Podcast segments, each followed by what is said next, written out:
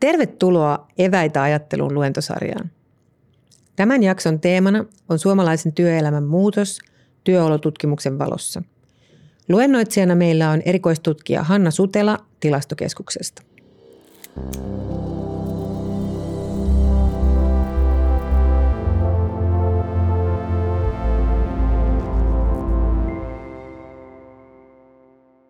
Mä olen tosiaan tota, tilastokeskuksesta, työskentelen siellä erikoistutkijana yhteiskuntatilastoissa ja kohta jo melkein 30 vuoden ajan olen niin työelämän vähän eri kantilta eri ilmiöitä ollut siellä mittaamassa ja ihmettelemässä ja myöskin vähän sitä, että mitä uutta tapahtuu ja mitä pitäisi niin kuin yrittää saada kiinni, mitä meidän äh, yhteiskunnassa on tapahtumassa ja työelämässä sellaista, mistä tota tarvittaisiin tietoa.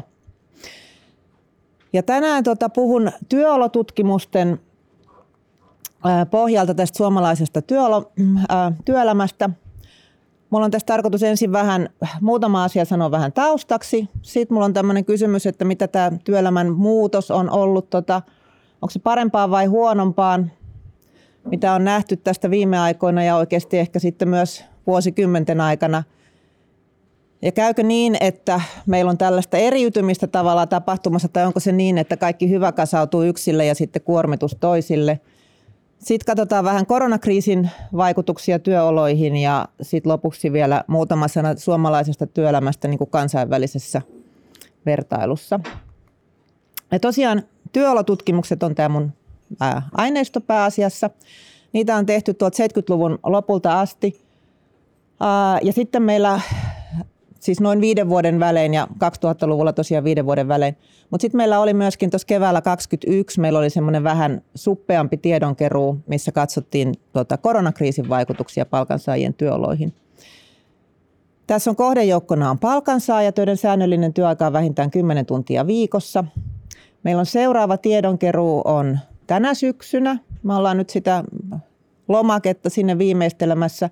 Tällä kertaa mennään sellaisella kärjellä, että työelämän ekologinen kestävyys palkansaajien näkökulmasta. Viimeksi 2018 meillä oli pääteemana oli työn digitalisaatio. Eli yritetään, yritetään vähän haistella, että mitä on tapahtumassa ja tarttua niin kuin niihin asioihin. Nämä työolotutkimukset kerätään yhteisrahoitteisella, tai siis kerätään rahaa, jotta saadaan yhteis, yhteisellä rahoituksella tätä tiedonkeruuta toteutettua – Suunnittelu tapahtuu asiantuntijaryhmässä, tämä lomakkeen suunnittelu, tai että meillä on paljon tukea niin kuin eri, eri tahoilta. Ja työolotutkimusten tuloksiahan käytetään laajasti politiikka- ja tutkimustarkoituksiin sekä julkisessa keskustelussa saatatte aina myös mediassakin törmätä näihin työolotutkimuksen tuloksiin.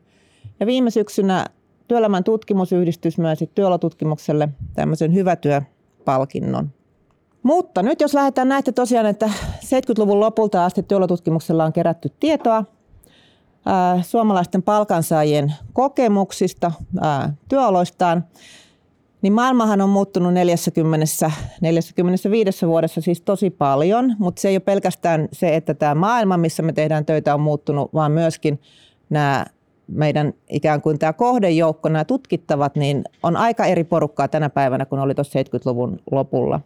Kyse on palkansaajien koulutusrakenteesta.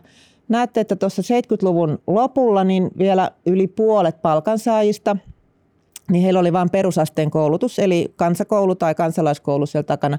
Ja ainoastaan noin 10 prosentilla oli kolman ää, korkea-asteen tutkinto. Mutta tässä vuosikymmenien aikana tämä tilanne on kääntynyt aivan päinvastaiseksi. Eli 2018 perusasteen tutkinnon varassa oli meidän palkansaajista ainoastaan noin 10 prosenttia – ja sen sijaan noin puolella oli korkea-asteen tutkinto. Ja tässä kuvassa myöskin näette, että naisten ja miesten välillä on niin kuin aika suuri ero tässä koulutustasossa, erityisesti tuolla korkea-asteen tutkinnossa, että yli puolella palkansaajanaisista on korkea-asteen tutkinto. Tämä tarkoittaa siis myös ammattikorkeakoulututkintoja, ei, ei ainoastaan korkeakoulututkintoja, tai siis näitä ylempiä korkeakoulututkintoja, anteeksi.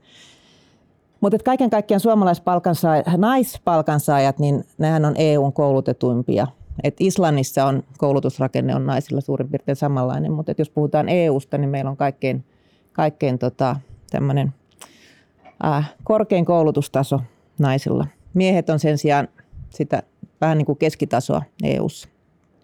Eli erot on sukupuolten välillä suuret tässä ja aika monessa muussakin asiassa Suomessa. No, tämä koulutustason äh, muutos, niin tämähän niin kuin heijastelee ylipäänsä myöskin sitä, että sitten on ammattirakenne, elinkeinorakenne, toimialarakenne on muuttunut Suomessa tässä vuosikymmenten aikana aika lailla.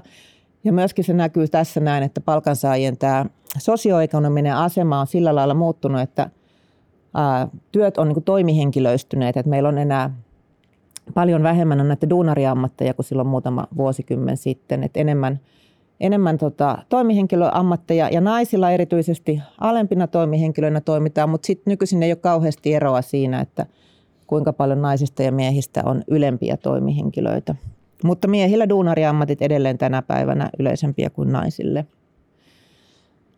No tämä on myös sitten tämä seuraava kalvo tästä ansiotyön tärkeydestä elämän sisältönä, niin tämä mun mielestä myöskin kuvaa sitä mm, palkansaaja palkansaajissa tapahtunutta muutosta, mitä kautta me myöskin kannattaa niin kuin katsoa näitä tuloksia ylipäänsä, että miettiä, että miten tämä porukka on muuttunut tässä näin ja miten nämä odotukset työlle on muuttunut tässä vuosikymmenten aikana.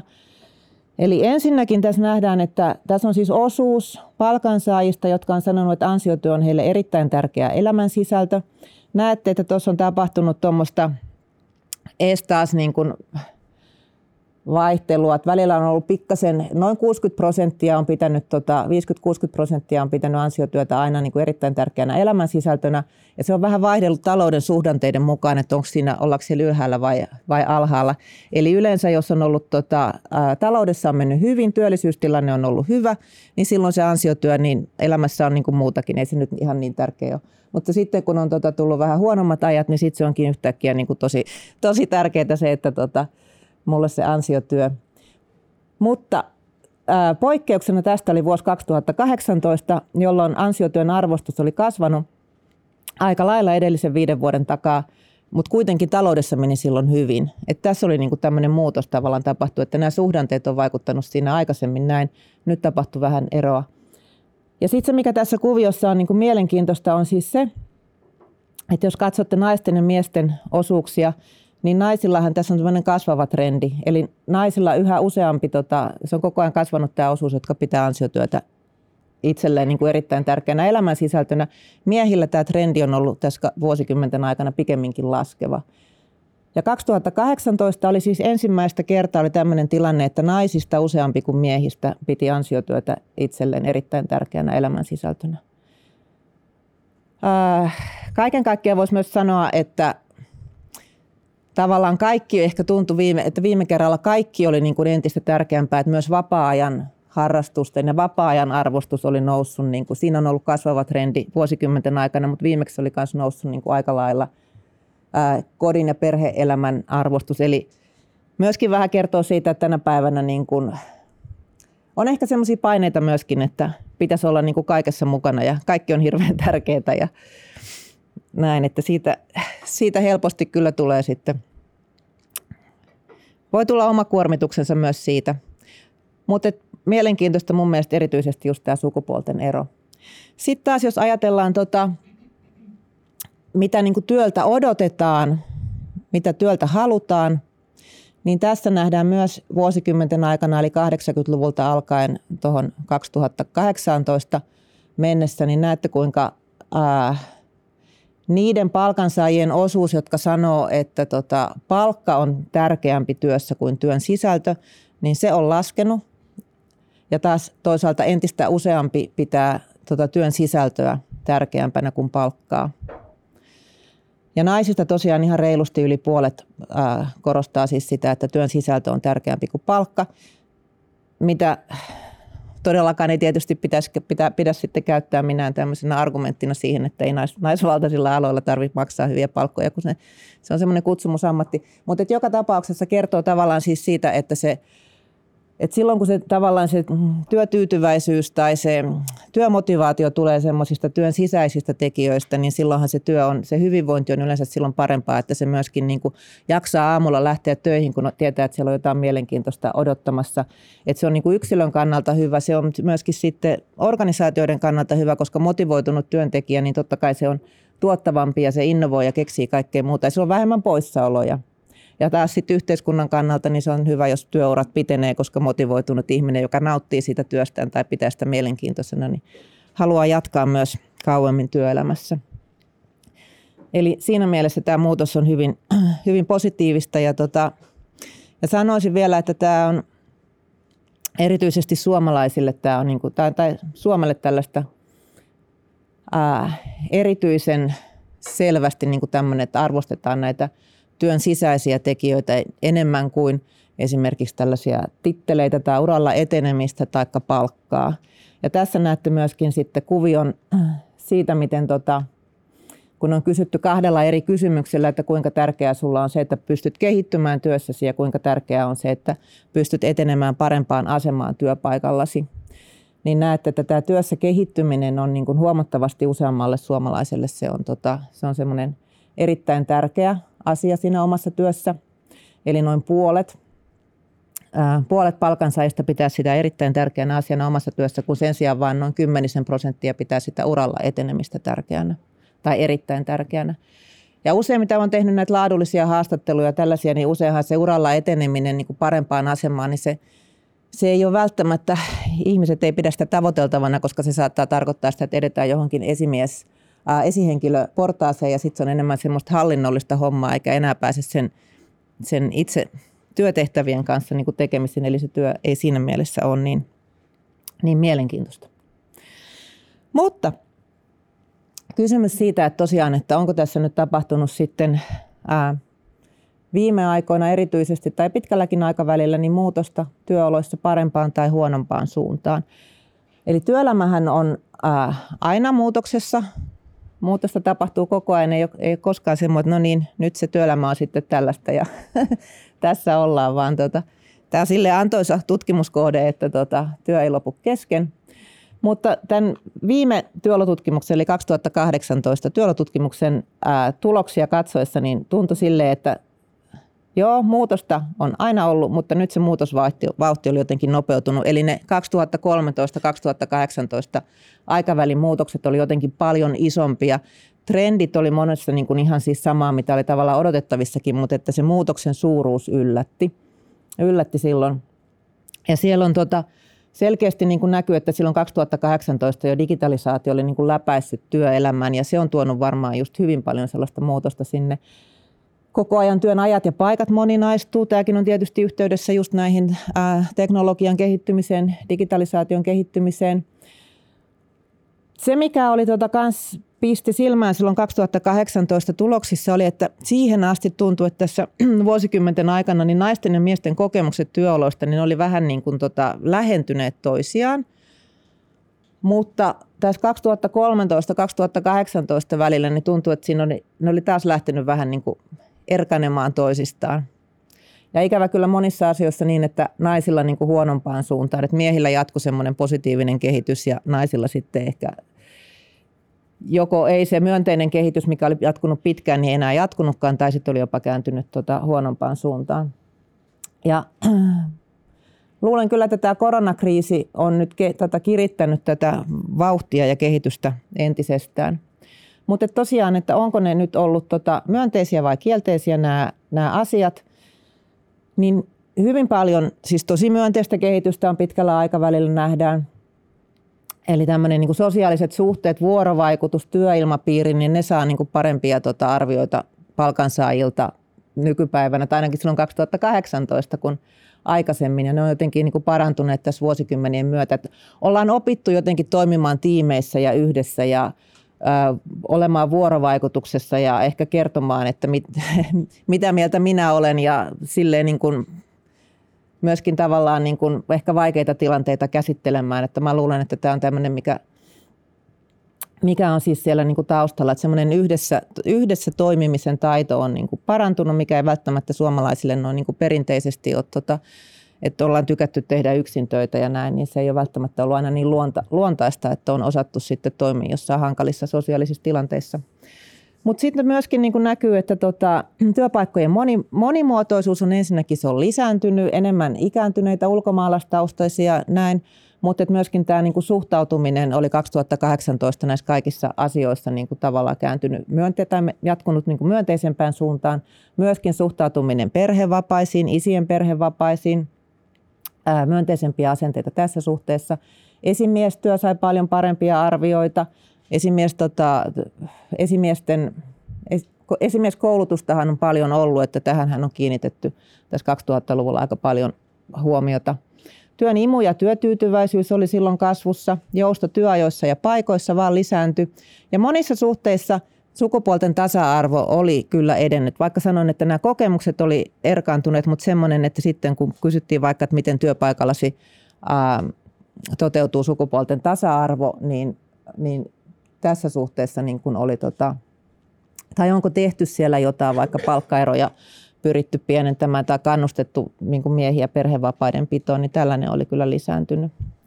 Mutta mennään myöhemmin siihen, että missä sitten, ei, missä sitten ehkä ei ollut niin hyvät jutut.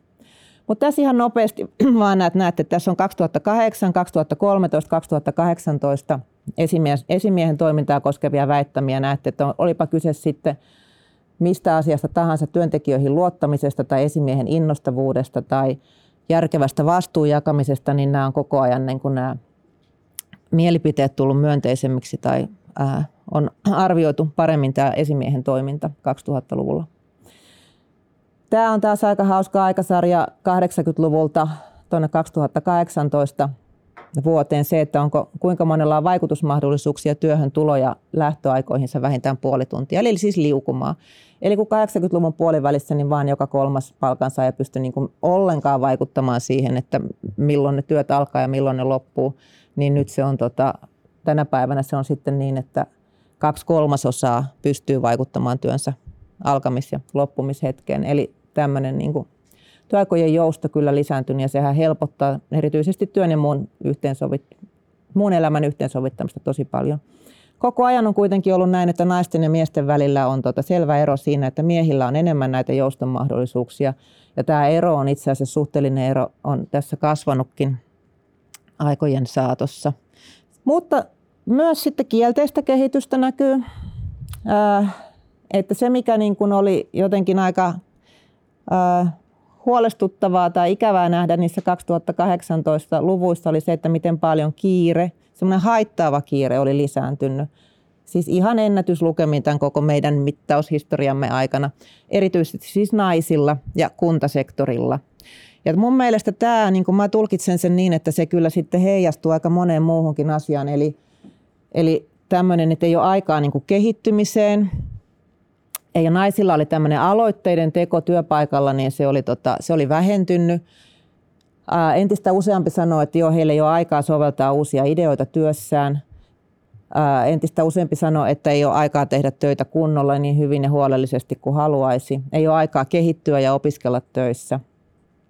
Ja tämä on myöskin, mä luulisin, että tämä on yhteydessä just tähän, että niin kuin nimenomaan naisilla tämä ää, itse arvioidut, itse koetut kehittymismahdollisuudet työssä, niin tota, jotka on koko ajan kasvaneet niin kuin pitkällä aikavälillä, niin, tota, ää, niin siinä oli se kasvu nyt pysähtynyt ensimmäistä kertaa. Mä yhdistän tämän tosiaan siis siihen, että kun on niin kiire, niin siinä on niin kuin sit vaan yritetään vaan niin kuin selvitä siitä, siitä niistä tulipaloista, että mihinkään ylimääräiselle ei riitä aikaa.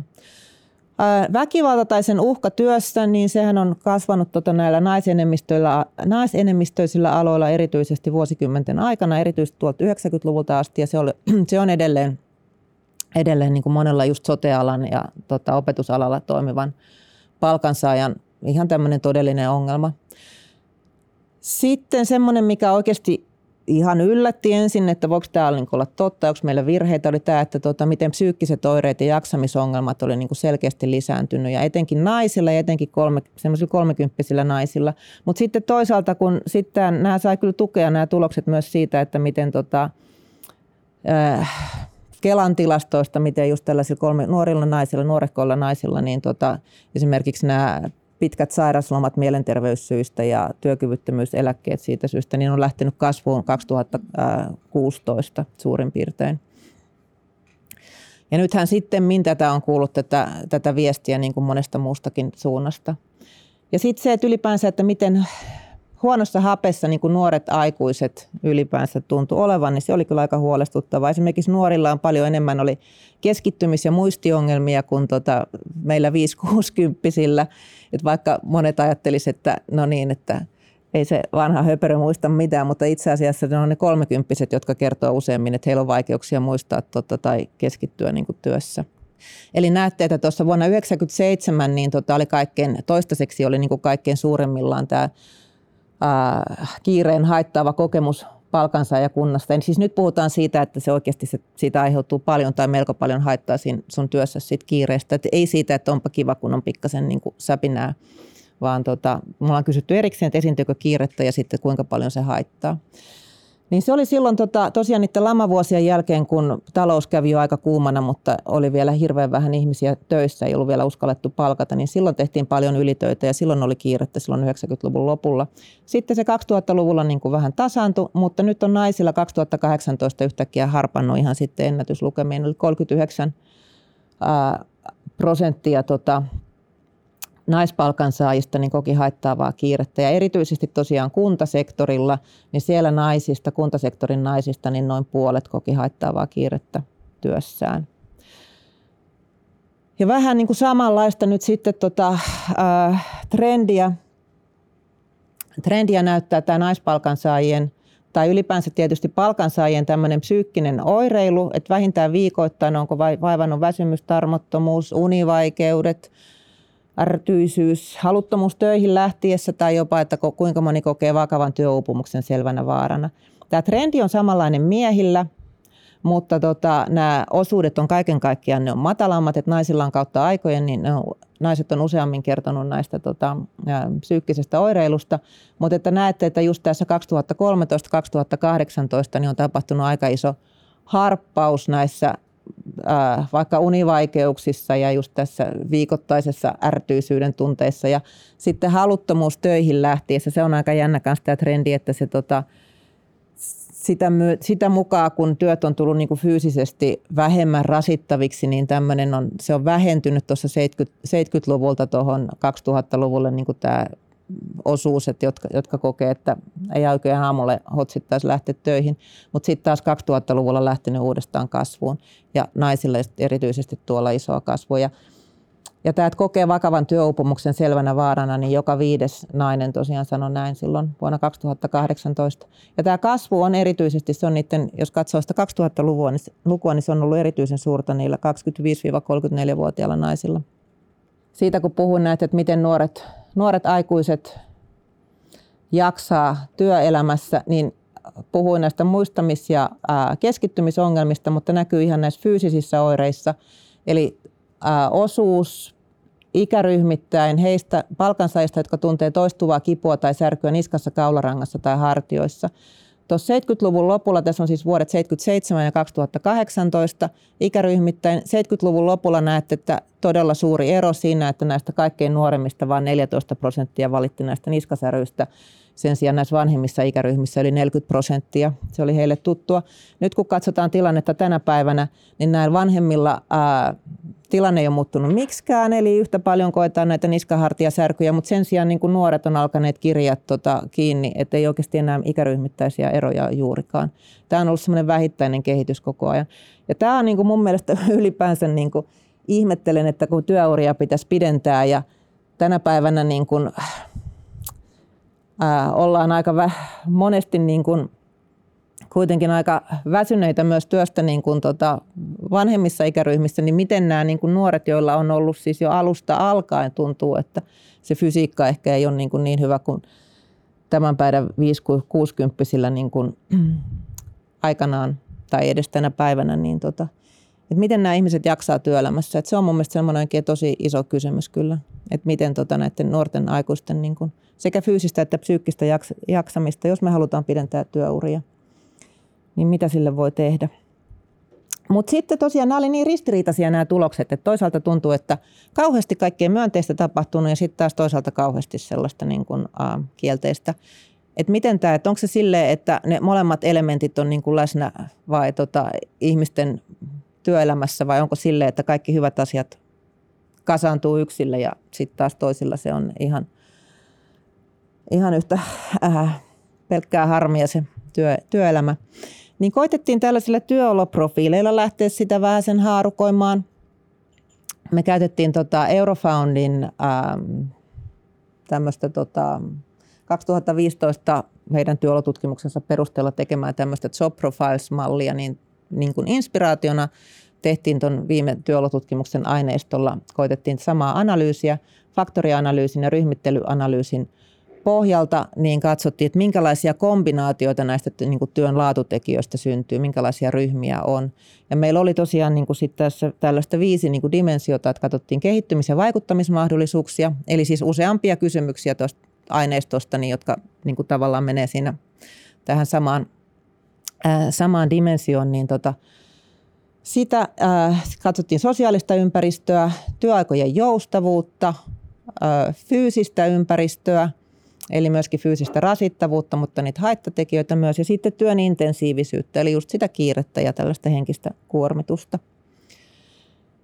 Ja kun nämä kaikki pistettiin yhteen, niin tässä ryhmittelyanalyysissä niin tuli tälle ikään kuin viisi tämmöistä aika selkeää eri, eli eri työoloprofiilia, jossa tota nämä eri viisi dimensiota niin yhdistyy tavallaan eri, eri tavoin.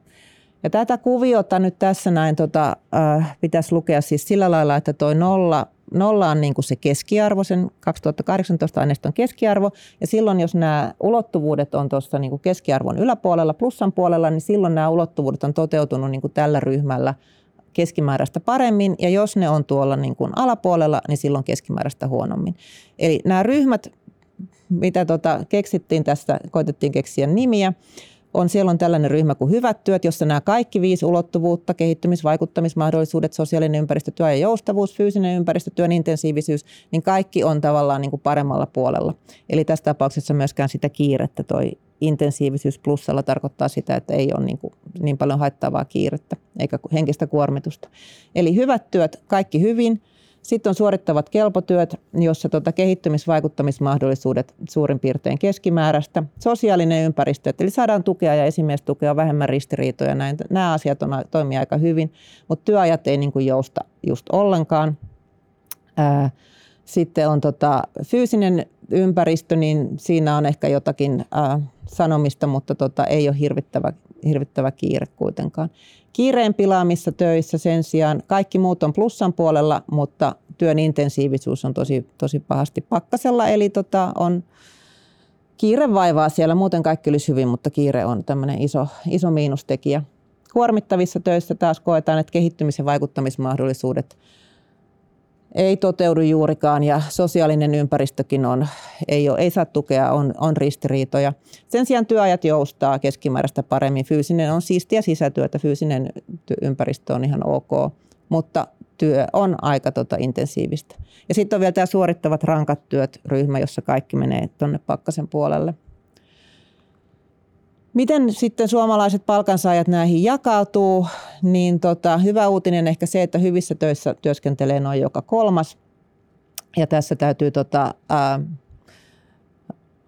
myös siis muistaa se, että se mikä oli semmoinen ihan hyvä tulos oli se, että tähän hyvin töihin, niin täällä kuuluu oikeasti ihan kaikkia ammattiryhmiä ja kaikkia koulutusryhmiä. Ei sille, että tämä nyt on vain jotenkin etuoikeutettujen ää, tietyissä hyvissä ammateissa työskentelevien etuoikeus, että heillä on niin kuin hyvät työolosuhteet, vaan se voi toteutua ihan siis kaiken tyyppisissä töissä, niin kuin tämä, että kuuluukin hyvä.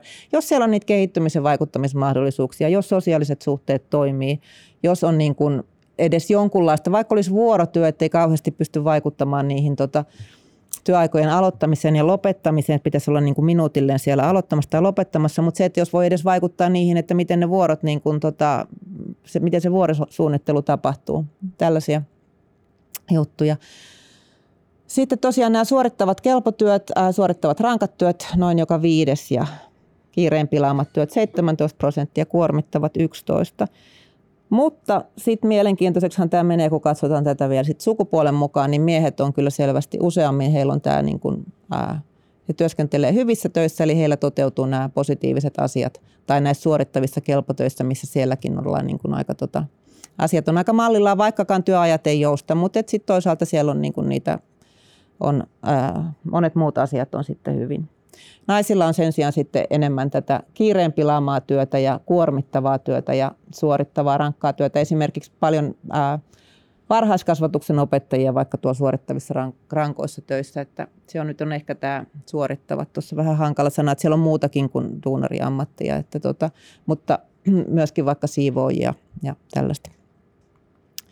Mutta kaiken kaikkiaan niin kun tästä äh, ehkä tämmöisenä yhteenvetona, että työolot on osien summa ja tällä kokonaisuudella on kyllä sit selvästi yhteyttä, kun katsotaan, miten näissä eri ryhmissä toteutuu työtyytyväisyys ja työn ja muun elämän tasapaino, stressi, jaksaminen, sitoutuminen työ, siihen omaan työhön vai onko vaihtohaluja, ää, sairauspoissaolojen määräkin jopa on siitä kiinni. Sen verran kuitenkin vielä sanoisin, että tämä digitaal, työn digitalisaatio, joka on siis läpäissyt ihan niin kuin tämä meidän työelämän nyt kokonaan, niin siis sen vaikutukset tuntuu, että ne jakautuu kyllä vähän epätasaisesti. Eli kun me katsottiin näiden ryhmittäin näitä, että miten ihmiset arvioivat, että tämä työn digitalisaatio on vaikuttanut heidän omaan työhönsä, niin hyvissä töissä korostui tämä, että se digitalisaatio on lisännyt työn tehokkuutta ja luovuutta. Eli jes, kaikki hyvin, se on näin entistä paremmin. Sitten kiireen pilaamissa töissä niin kuin myöskin jo pidetään, ollaan sitä mieltä, että tehokkuus ja luovuuden, mahdollisuus luovuuden käyttöön on parantunut, mutta sitten myöskin työn nopeatempoisuus ja kuormittavuus on kasvanut. Sen sijaan sitten kun mennään suorittaviin rankkoihin töihin, niin siellä se kokemus oli lähinnä, että työn kuormittavuus ja työn valvonta on lisääntynyt. Ei juurikaan niin kuin nähty näitä positiivisia puolia siinä, tai siis ne ei korostunut. Kuormittavissa töissä, niin siellä taas korostui tämä työn nopeatempoisuus ja kuormittavuus ja valvonta on lisääntynyt. Tuolla kuormittavissa töissä oli muuten aika paljon myös tota, ää, näitä ohjelmistosuunnittelijoita ja tällaisia, eli joilla oli se, niin kuin sanoit, siisti sisätyö ja ää, työajat joustaa, mutta koettiin, että ne kehittymisvaikuttamismahdollisuudet, sosiaalinen tuki, tällainen, niin se ei niin kuin toiminut ja kiirettä oli paljon. Mutta sitten taas suorittavissa kelpotöissä, niin tavallaan ne vaikutukset oli ehkä kaikkein vähäisimmät niin ne siellä ei oikeasti sinänsä korostunut keski, keskiarvoon verrattuna niin kuin just mikään. Sitten vielä koitan tota lyhyesti käydä tätä, että mitä nämä nyt tähänastiset luvut, mitä on näyttänyt, niin tosiaan päättyy sinne vuoteen 2018. Mutta mitä sen jälkeen, mitä tämä koronakriisi on tässä vaikuttanut? Iso muutos monella tapaa. Meillä oli tosiaankin tämä tota, tiedonkeruu silloin keväällä 2021 ja nyt täytyy siis muistaa, että tämä ää, koskee siis sitä kevättä 2021, että toki siis se koronakriisi niin kuin parin vuoden aikana, niin siellä on ollut varmaan tunnelmat vähän erilaisia, niin kuin, tai tiedätte itsekin, että tunnelmat on vähän vaihdellut siitä riippuen, että kuinka kauan nyt on kestänyt ja minkälainen epävarmuus on ylipäänsä ollut asioista. Mutta se, että siis suurin osa palkansaajista ihan ää, ehdottomasti oli siis sitä mieltä, että koronakriisi on vaikuttanut tota työhön, heidän työhönsä jollain lailla.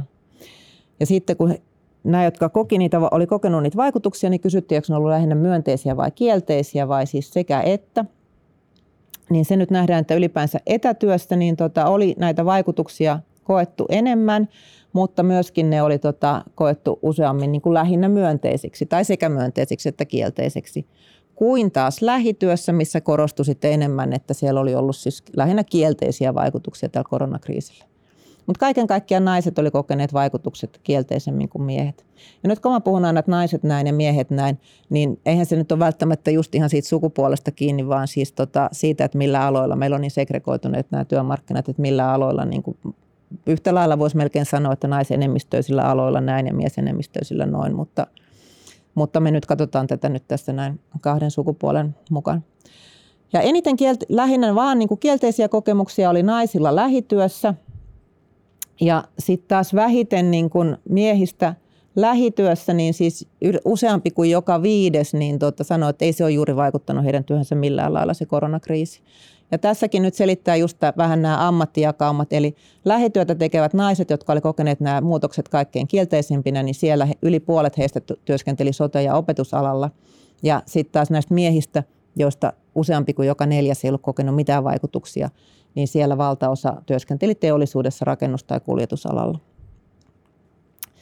Mutta tämä yksi semmoinen iso tekijä, mikä se, minkä, minkä vuoksi just etätyötä tekevät ää, koki, oli varmaan kokenut niin näitä niin paljon näitä muutoksia oli siis se, että se etätyöhän niin kuin kasvoi ihan hurjasti ja todella nopeasti siis silloin koronakriisin ää, aikana, heti silloin keväällä 2020.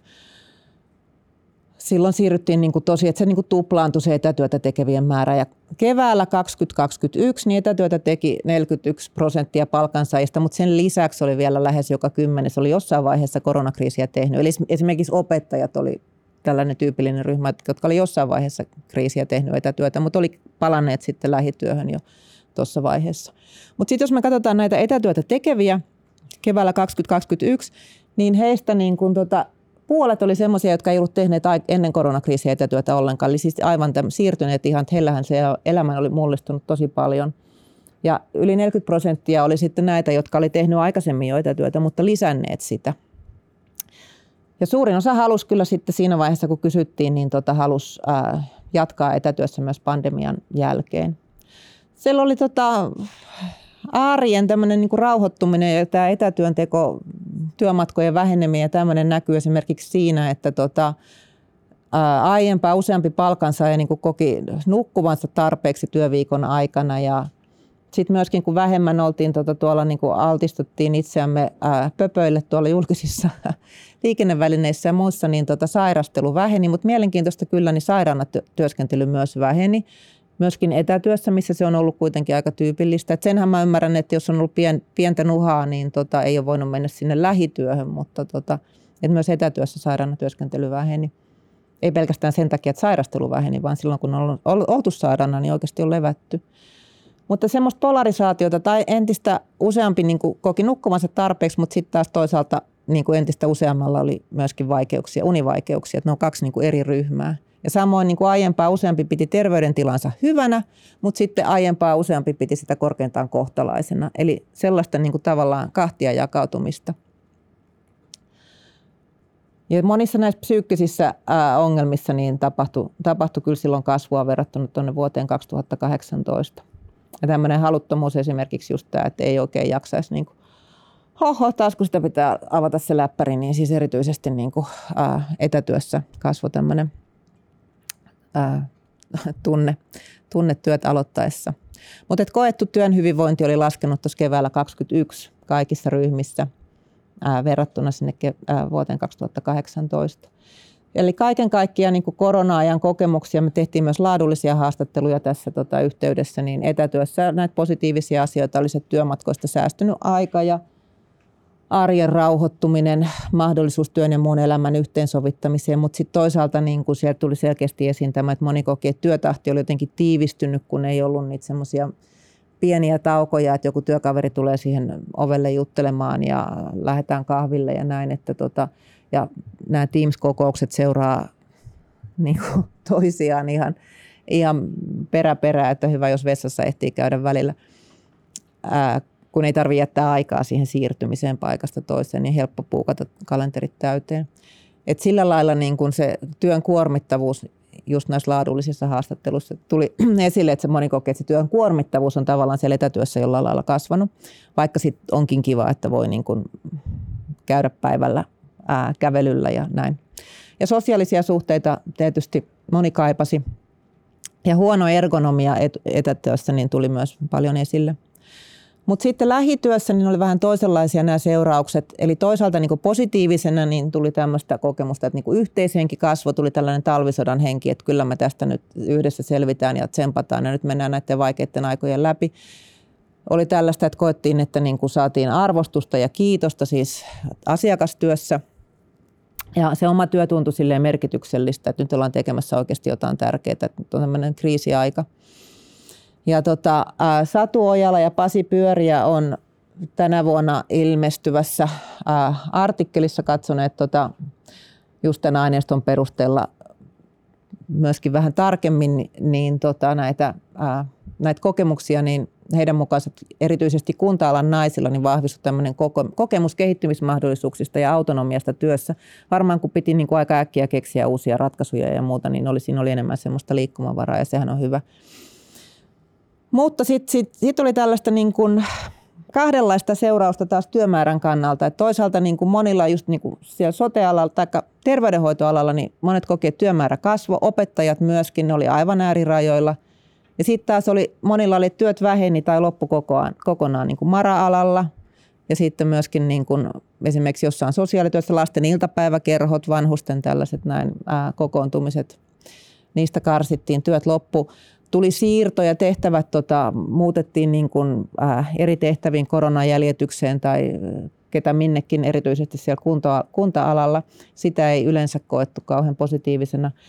Moni kertoo, että se maskin käyttö oli fyysisesti niin, kuin niin raskasta, että illalla oli vain niin aivan väsyksissä. Ja sitten se pelko niin kuin omasta tartunnasta, mutta myöskin niin kuin tämä, että tartuttaa muut, tartuttaa ne tota, omat potilaansa, ne vanhukset tai kehitysvammaiset tai äh, taksin asiakkaat. Äh, se, sellainen pelko niin kuin kuormitti.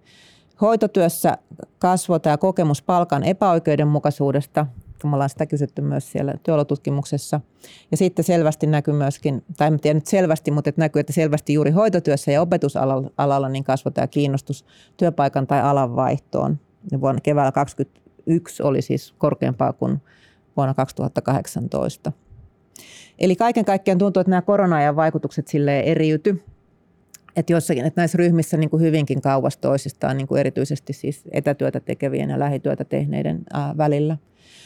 Ja nyt tietysti kun ollaan päästy tämmöiseen nämä korona-aikana etätyötä tai me korona-aikana etätyötä tehneet, kun olemme päässeet niin tällaiseen hybridityövaiheeseen, niin tässähän on nyt sillä ihan loistava mahdollisuus yhdistää näiden molempien mallien hyviä puolia, että saadaan sitä, sitä sosiaalista ää, virikettä ja niin kuin kohtaamisia toimistolla ja sitten taas toisaalta niin kuin sitä joustavampaa työn ja muun elämän yhdistämistä, kun tehdään välillä etätöitä. Että se on tämmöinen aika win-win tilanne tuntuu olevan.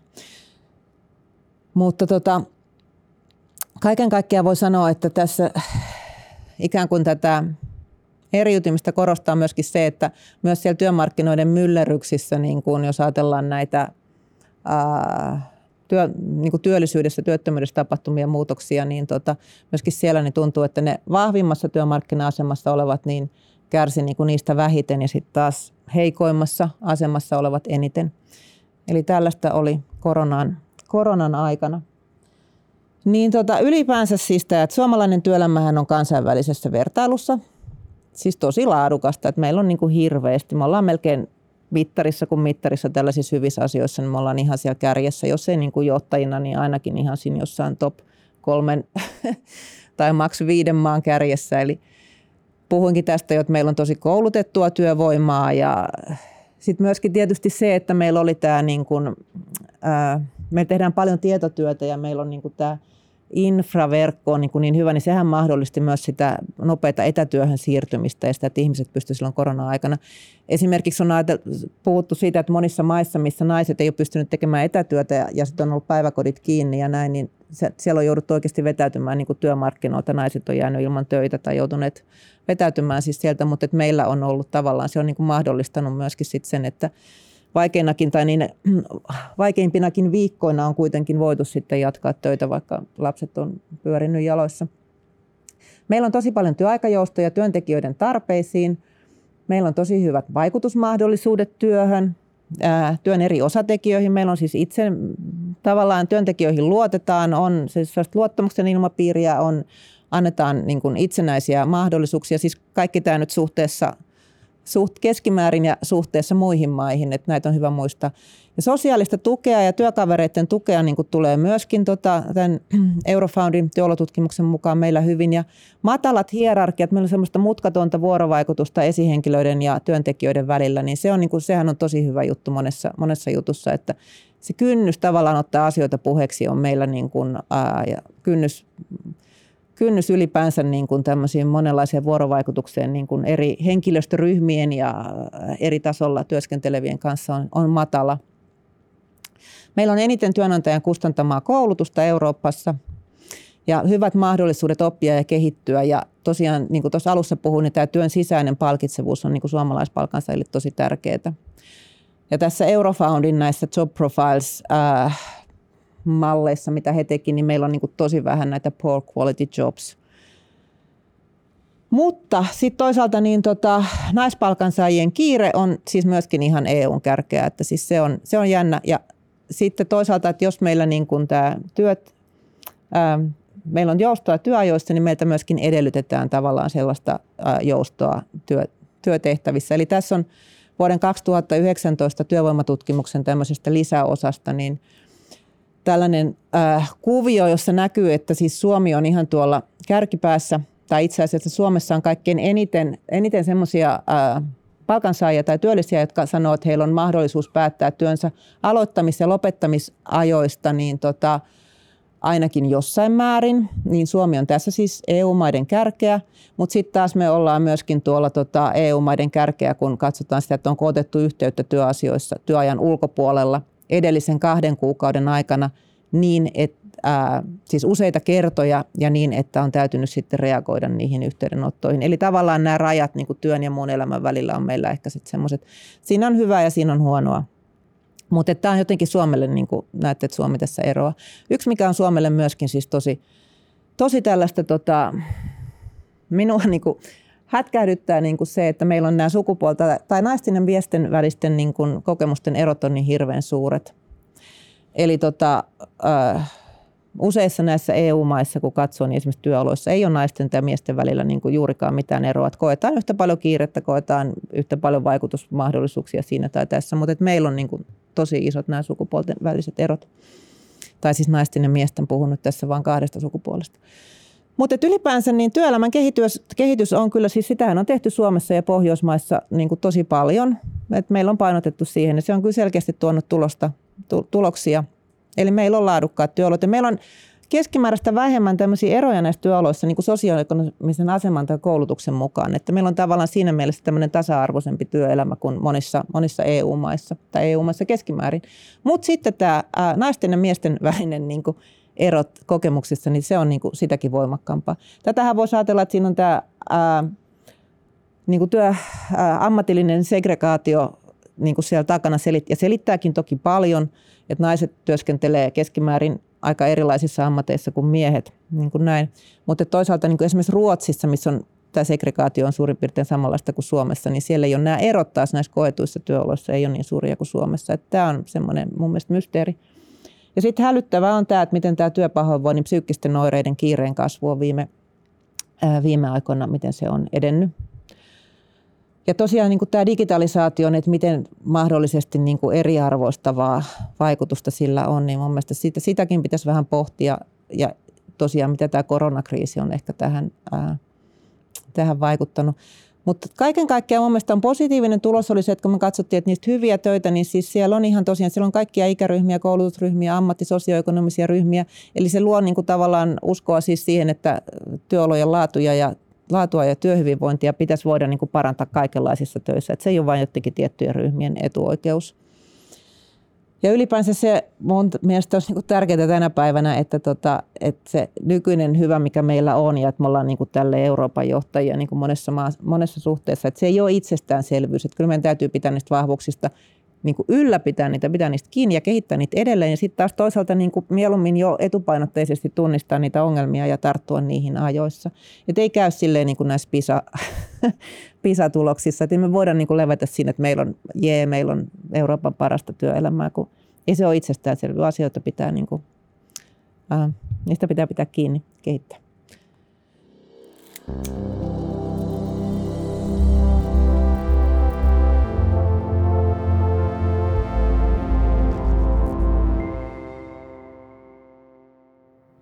Kiitos kun kuuntelit Eväitä ajatteluun luentosarjaa.